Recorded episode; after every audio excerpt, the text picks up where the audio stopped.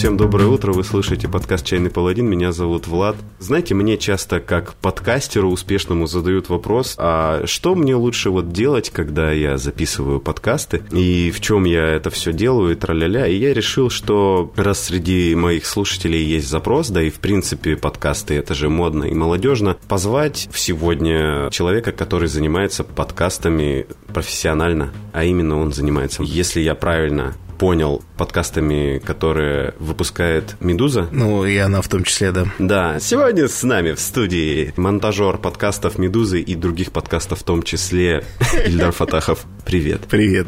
Я забыл сказать, какой сегодня чай в подкасте. Подкаст «Чайный паладин», он называется так, потому что в нем я пью чай, и в начале выпуска говорю, какой это чай, а в конце выпуска говорю, хороший он или нет. Сегодня чай э, Било Чунь, ну, очевидно, китайский чай. По-русски в скобочках написано «Изумрудные спирали весны». Отличный чай, видимо, для осени. И, ну, судя по всему, это улун, потому что спирали и серебряные иглы и все остальное так обычно называют улуны. Да, Самый интересный вопрос, ты как попал в большой мир подкастинга и пришел к большим парням? В начале этого года я наткнулся на подкаст под названием «Так вышло». Я считаю, что два его ведущих Андрей Бабицкий и Катя Крангаус. Это одни из самых вообще харизматичных подкастеров нашей страны. Я за ними следил еще пару лет назад, когда они делали подкаст «Дело случая» да, в я, «Медузе». я его тоже слушал, кстати, он мне нравился. Я совершенно случайно наткнулся, потому что подписан на, на них в Фейсбуке. Ну и, в общем-то, они там особо, я так понимаю, не рекламировали его. То есть я буквально у кого-то из них на странице увидел, что они теперь сами по себе и делают подкаст. А я был в Москве в этот момент и постоянно передвигался на метро и столкнулся с рядом технических нюансов, потому что, в общем-то, по качеству они, как мне показалось, упали. Мне стало обидно, потому что вообще-то как бы я хочу их слушать. Uh-huh. Все, и в какой-то момент я набрался смелости, написал Кате Крангаус, я звукорежиссер, и я могу вам помочь сделать так, чтобы вас было слышно в метро и где вообще угодно решил помочь хорошим людям. А ты звукорежиссер? Ты правда звукорежиссер? Правда, Знаешь, да. Как? как правда продюсер, да. Да. И в целом, ну, у меня есть такая штука, я частенько влезаю в интересный движ безвозмездно. И ты вписался, да? Недостаточно быстро откликнулись, да, угу. и сказали, круто, мы тебя прямо сейчас познакомим с нашим продюсером, так я познакомился с Ликой Кремер, и все, и мы начали делать дела. И вот сейчас ты работаешь над «Так вышло». Так вышло, что ты... Ну, такие шутки были, да, что ты так вышло? Каждая вторая шутка. Так вышло, что я работаю, так вышло. Да, и, в общем-то, в дальнейшем я стал все больше и больше знакомиться с разными интересными людьми, и таким образом я устроился в «Медузу» и работаю над подкастом «Сперва ради». Мы сделали бомбически крутой первый сезон, работали над ним с начала февраля и до июля, по-моему. Очень насыщенный сезон, там что 25 выпусков, по-моему. И мы сейчас работаем над вторым, и он вот-вот выйдет завтра уже. Не знаю, когда ты смонтируешь, короче, 8 октября. А Катя Крангаус с Ликой Кремер через некоторое время открыли собственную студию подкастов, назвали ее «Либо-либо». Сейчас она живет и здравствует в городе Москва. И теперь я там тоже работаю. А ты работаешь удаленно, да, сейчас? Я работаю удаленно, да. Ну и сейчас, в общем, ты занят на монтаже подкастов «Либо-либо», да? Да. И в «Медузе» у тебя «Сперва ради». «Сперва ради» еще есть проект «Так и будет» о том, что нас ждет в будущем. И еще мы монтировали осенью медицинский подкаст «История болезни». Я немножко успел поработать с Арзамасом, немножко успел поработать с подкастом «Норм», что там еще сделал сам, есть новый подкаст. Ты подкастами занимаешься, у тебя работа над звуком полный цикл, да? То есть это и звуковой дизайн, и монтаж, и все остальное. Да, причем, как выяснилось в итоге, ну, я не знаю, опять же, да, подходы у всех разные и так далее, но в мои обязанности в том числе сейчас входит и редактура в том числе. То есть ты принимаешь решение, что пойдет в выпуск, а что нет? Но я могу, скажем так, редактировать фрагменты, руководствуясь собственной интуицией и тем, что, например, вот эта история прямо сейчас ни на что не влияет, ей можно пожертвовать условно. И как бы, ну, не возникает вопросов ни у кого. Это так или иначе кооперативный творческий процесс, и мы обмениваемся опытом, и доверие растет друг к другу. И, в общем, да. Как вообще вот эта движуха, в которой ты сейчас находишься, подкастерская, в ней вообще комфортно работать? В ней очень комфортно работать, И, наверное, это во многом связано с тем, что те люди, которые работают над подкастами, над которыми я тоже работаю, они все выходцы из медиа, так скажем. Угу. Так или иначе, они часто и много в своей жизни работают с текстом, работают со слогом и ни для кого не секрет, что подкастами занимается сейчас каждый третий человек, и да. тебе достаточно иметь, в общем-то, смартфон, по большому счету, и все.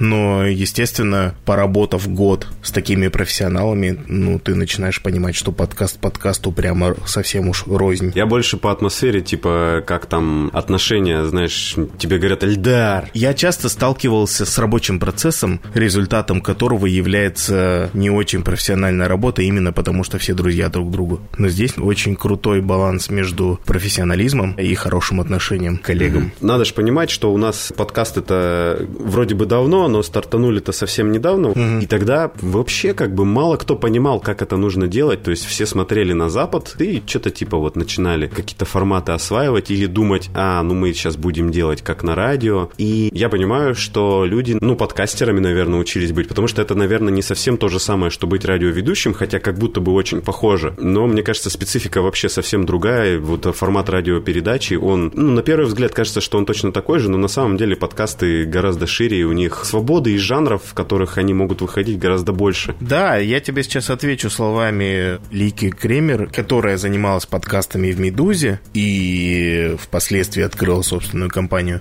Подкаст — это исключительно личная история, что радио ты можешь включить, сидя в машине или еще где-то, начиная с середины, и ты просто вливаешься в поток общей информации. А подкаст — это что-то именно твое. Это то, что ты слушаешь от начала и до конца. Это то, что ты сам выбираешь, ну и действительно, как ты все, в общем, перечислил, там многообразие абсолютно жанров там и так далее, и так далее, что это более личная история, короче. А ты сейчас вообще много подкастов слушаешь? Э, ну, помимо тех, над которыми работаешь, или остается время только на те проекты, которые ты курируешь? У меня есть ощущение, что я их перестал слушать совсем, но вообще-то нет. Вообще-то, если вот так вот, в принципе, зайти там в кастбокс и посмотреть, ну, нет, я достаточно много слушаю всего. Ну, вот если ты руку на пульсе держишь, подросло все это, мы все-таки учимся, развиваемся. Я думаю, что да, я думаю, что, конечно же, качество. Но это все, это все такая же история, как с Ютубом, да, 10 лет назад он был совершенно неуклюжий. Сейчас у каждого второго есть там хромакей, там что-то, что-то и так далее. Что нужно человеку, чтобы начать монтировать подкасты за деньги? Какие нужны навыки, какое нужно оборудование для этого? Я не совсем понимаю, ну, как бы, причем здесь за деньги, то есть ответ будет одним и тем же, да?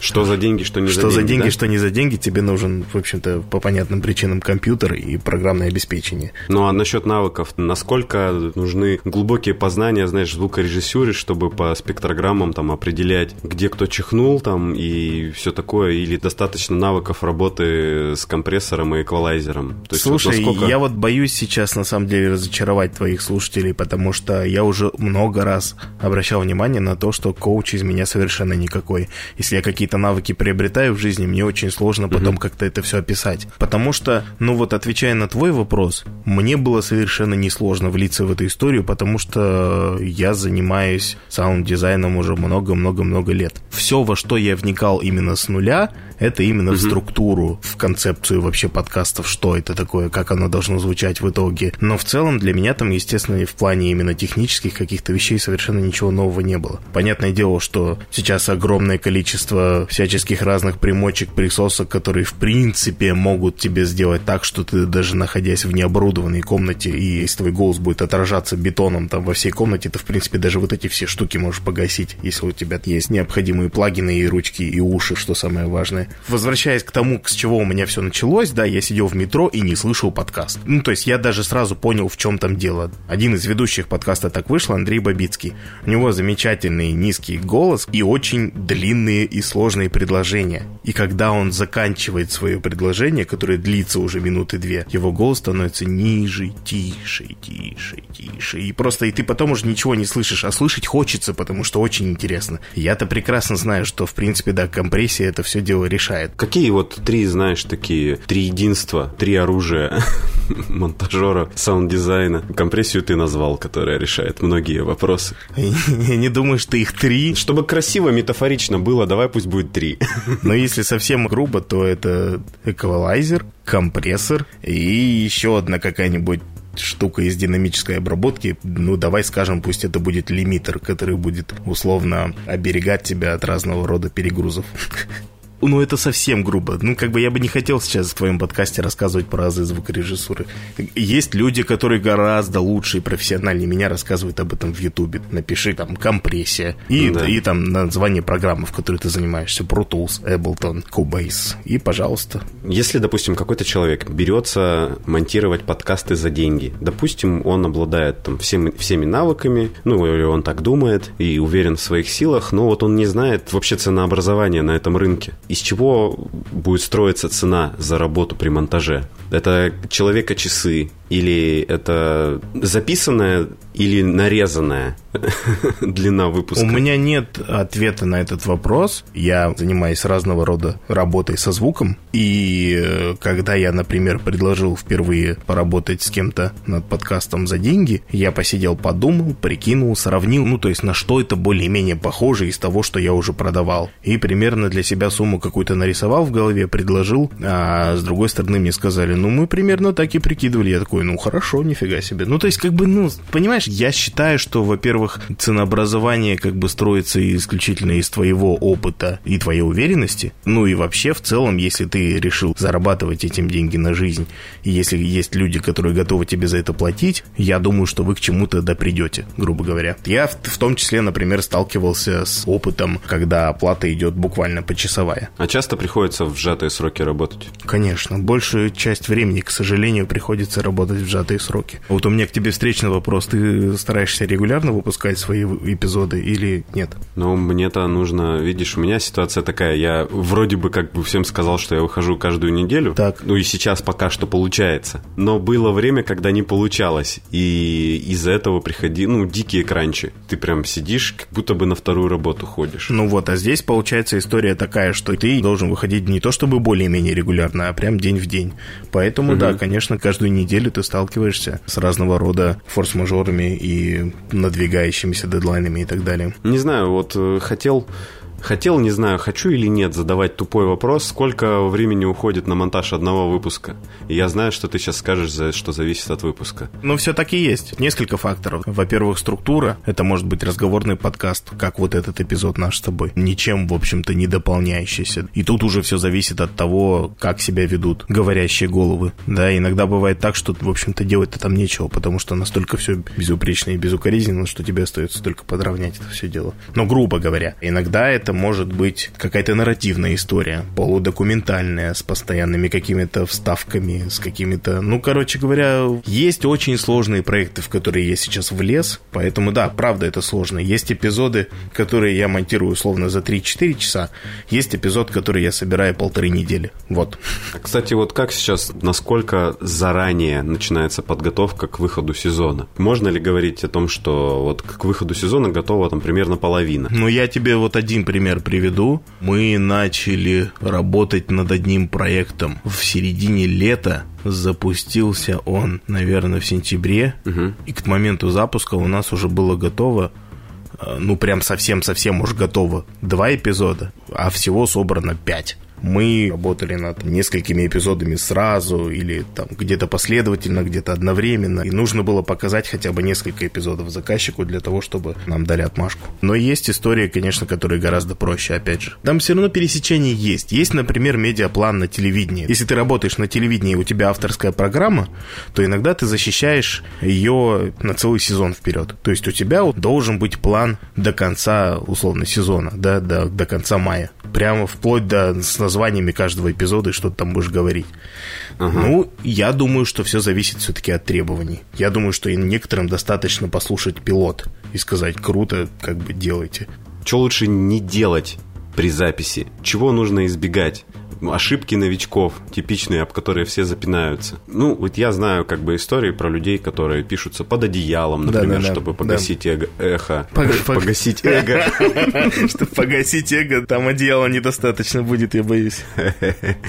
Поп-фильтры, опять-таки, насколько они необходимы. Не знаю, наклеивать поролон вокруг себя, обертки из-под яиц. Какую магию они делают? Вот типа такого. То есть обязательно нужна вообще вот звукоизолированная комната или как можно минимально адаптировать свое помещение для записи. Вот, наверное, так. Я слышал точку зрения, что все это bullshit, что можно, в общем-то, спокойно сидеть и записываться на диктофон своего айфончика. Потому что подкасты — это душевная история, да? да ты типа... можешь на кух... вообще кухонные подкасты очень любят, чтобы, mm. чтобы холодильничек рядом гремел, там кошка мяукала. Главное, чтобы твое обаяние покорило всех твоих слушателей, в общем-то. Вот для меня лично сложно начать слушать какой-то вот новый, совершенно до этого мною неслыханный подкаст. Я к ним очень долго привыкаю. И если там неприятный звук, он должен быть каким-то супер феноменальным, чтобы я там остался. Но феноменальных людей единицы, и, скорее всего, ну, извините, если я вас обижу, скорее всего, это не вы.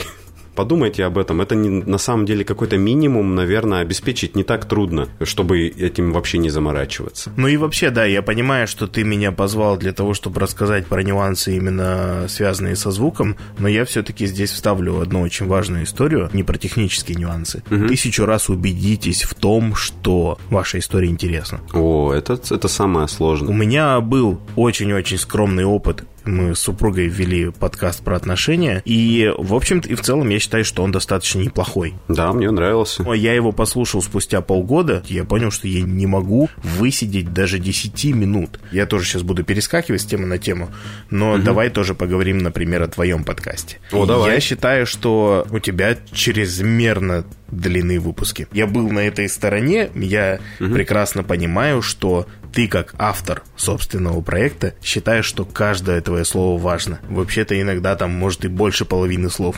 Не то чтобы прям несет какую-то смысловую нагрузку. Вообще-то вот в этом месте можно было бы там пренебречь чем-то. Это достаточно сложно, особенно когда это твой материал. Очень сложно принимать решение, что вырезать, а что не вырезать. Но вот сейчас я переслушиваю эпизоды подкаста, которые я делал. У меня есть абсолютно уверенность, что сейчас я могу все это раскромсать, да, и укоротить вдвое, втрое, и будет отличная сложная история. Но это не панацея ни в коем случае. Ты же понимаешь, что подкасты бывают и стримовые, которые идут вообще в режиме онлайн и никак не монтируются. Uh-huh. Там uh-huh. Джо Роган вещает по два часа, как бы, и все в порядке. Мы же все-таки с тобой говорим о смонтированной истории. Я со временем, с опытом пришел к тому, что нужно четко разделять. Нужно понимать, что ты эту историю рассказываешь не себе, а своим uh-huh. любимой многомиллионной аудитории. У меня был совершенно феноменальный опыт. Однажды мне дали исходные материалы, которые длились без малого 5 часов. У меня поначалу не было абсолютно никакой идеи, как из этого сделать выпуск хотя бы часовой. Есть замечательный шеф-редактор студии «Либо-либо» Андрей Борзенко, с которым мы в итоге сократили это все минут до по-моему, 30. И я просто был в восторге абсолютно. Он тогда сказал о том, что, ну, как бы, вообще в укорачивании пределов нет.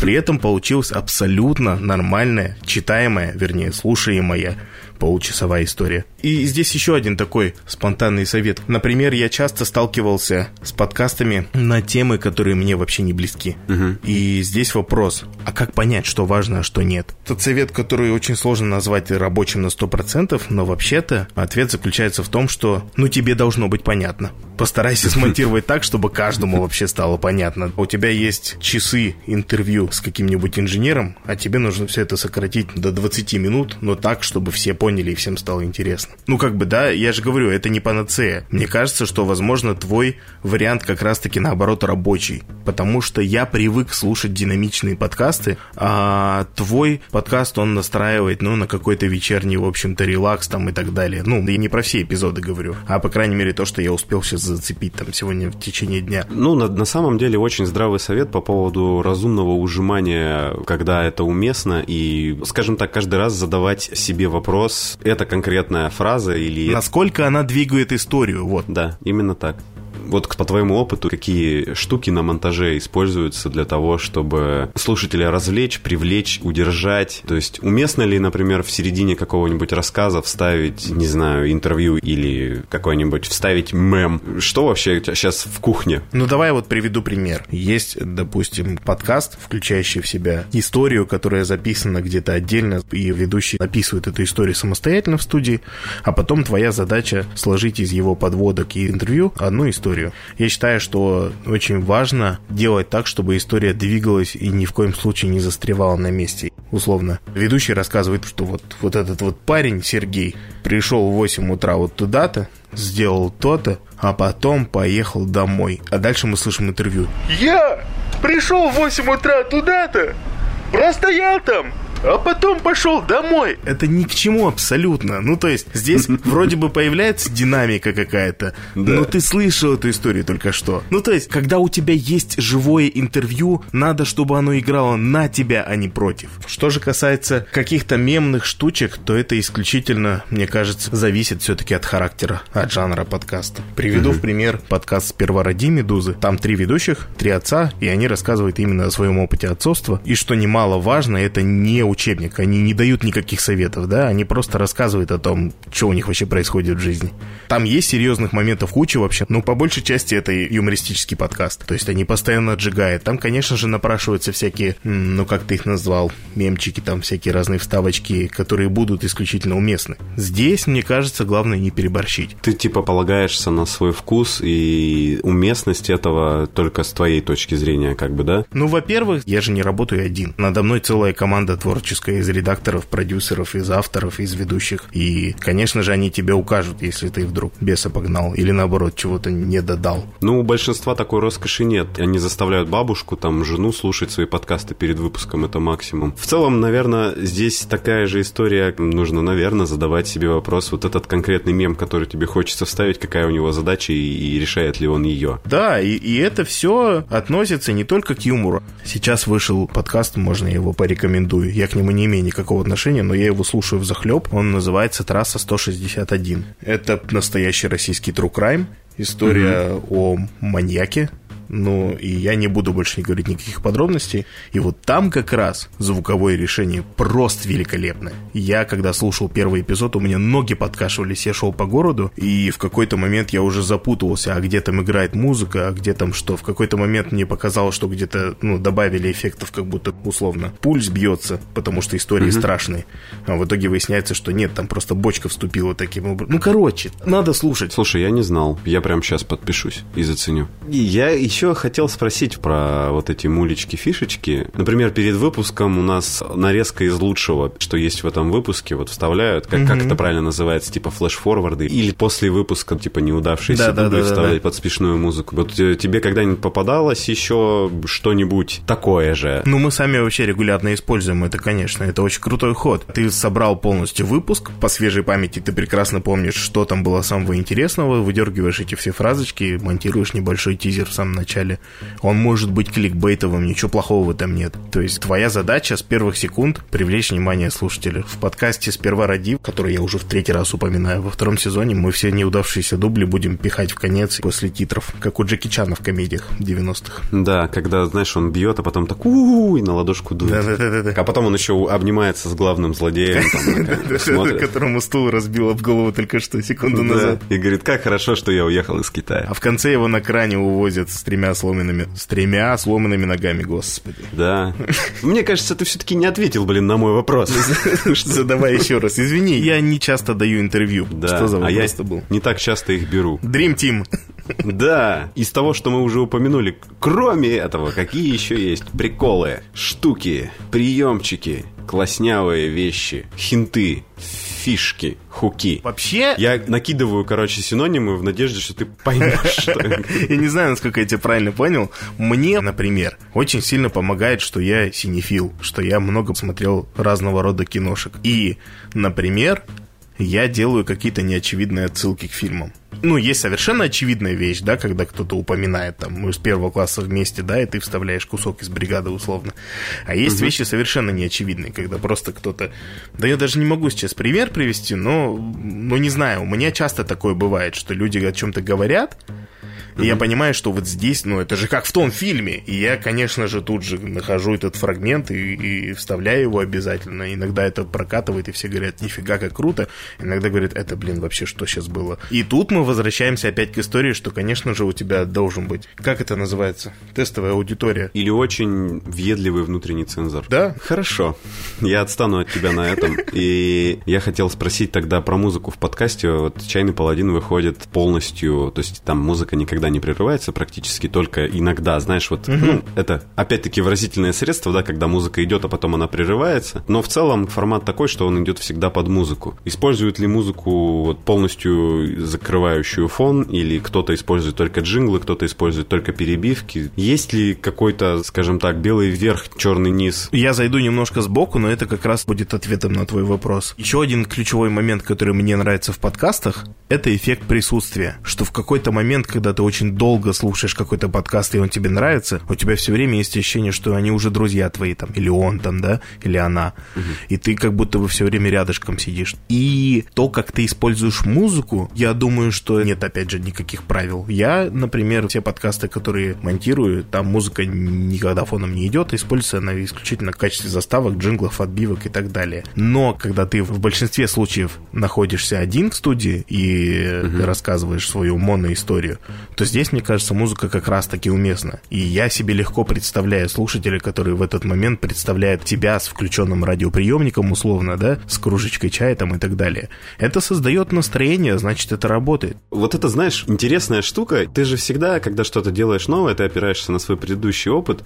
И в этом смысле для большинства людей, которые начинают делать подкасты, это либо опыт каких-то радиопередач, или подкастов, которые они слушали до этого, ну и, в принципе, представляют себе, что подкасты выглядят вот так. И люди, наверное, с таким, знаешь, радио-бэкграундом в середине подкаста говорят, а я напоминаю, что это подкаст такой-то, при том, что человек прекрасно осознает, что он слушает сейчас, потому что он сам это выбрал. Деление подкаста на сезоны там, то есть нету ограничений. Например, также с музыкой сейчас же не обязательно выпускать альбомы. Да, да, да. Ты можешь просто треками бомбить людей, но вот тем не менее люди до сих пор делают альбомы, потому что так вот принято у нас. Ты можешь делать все, что хочешь, и все заканчивается тем, что ты делаешь так, как делают все остальные. Не забудьте подписаться на мой подкаст. Ставьте лайки. Это был подкаст «Чайный паладин». Меня зовут Влад. Сегодня в выпуске был Ильдар Фатахов, который делает подкасты. И я напоминаю, что в выпуске был сегодня чай «Изумрудные спирали весны». У меня сейчас на время появился мой чайный дилер. Это Александр, спасибо ему большое на этот раз тоже. И это «Зеленый улун без откровений» заваривал кипятком 100 градусов, возможно, нужно было сделать это 70 градусами, не знаю, ограничиться, но, тем не менее, весна, короче, не наступила у меня. Но было бы смешно, если бы ты по-китайски заговорил постепенно в конце вот этого своего монолога. Да, все, подкаст «Чайный паладин», Влад, Ильдар Фатахов, всем пока. Пока-пока.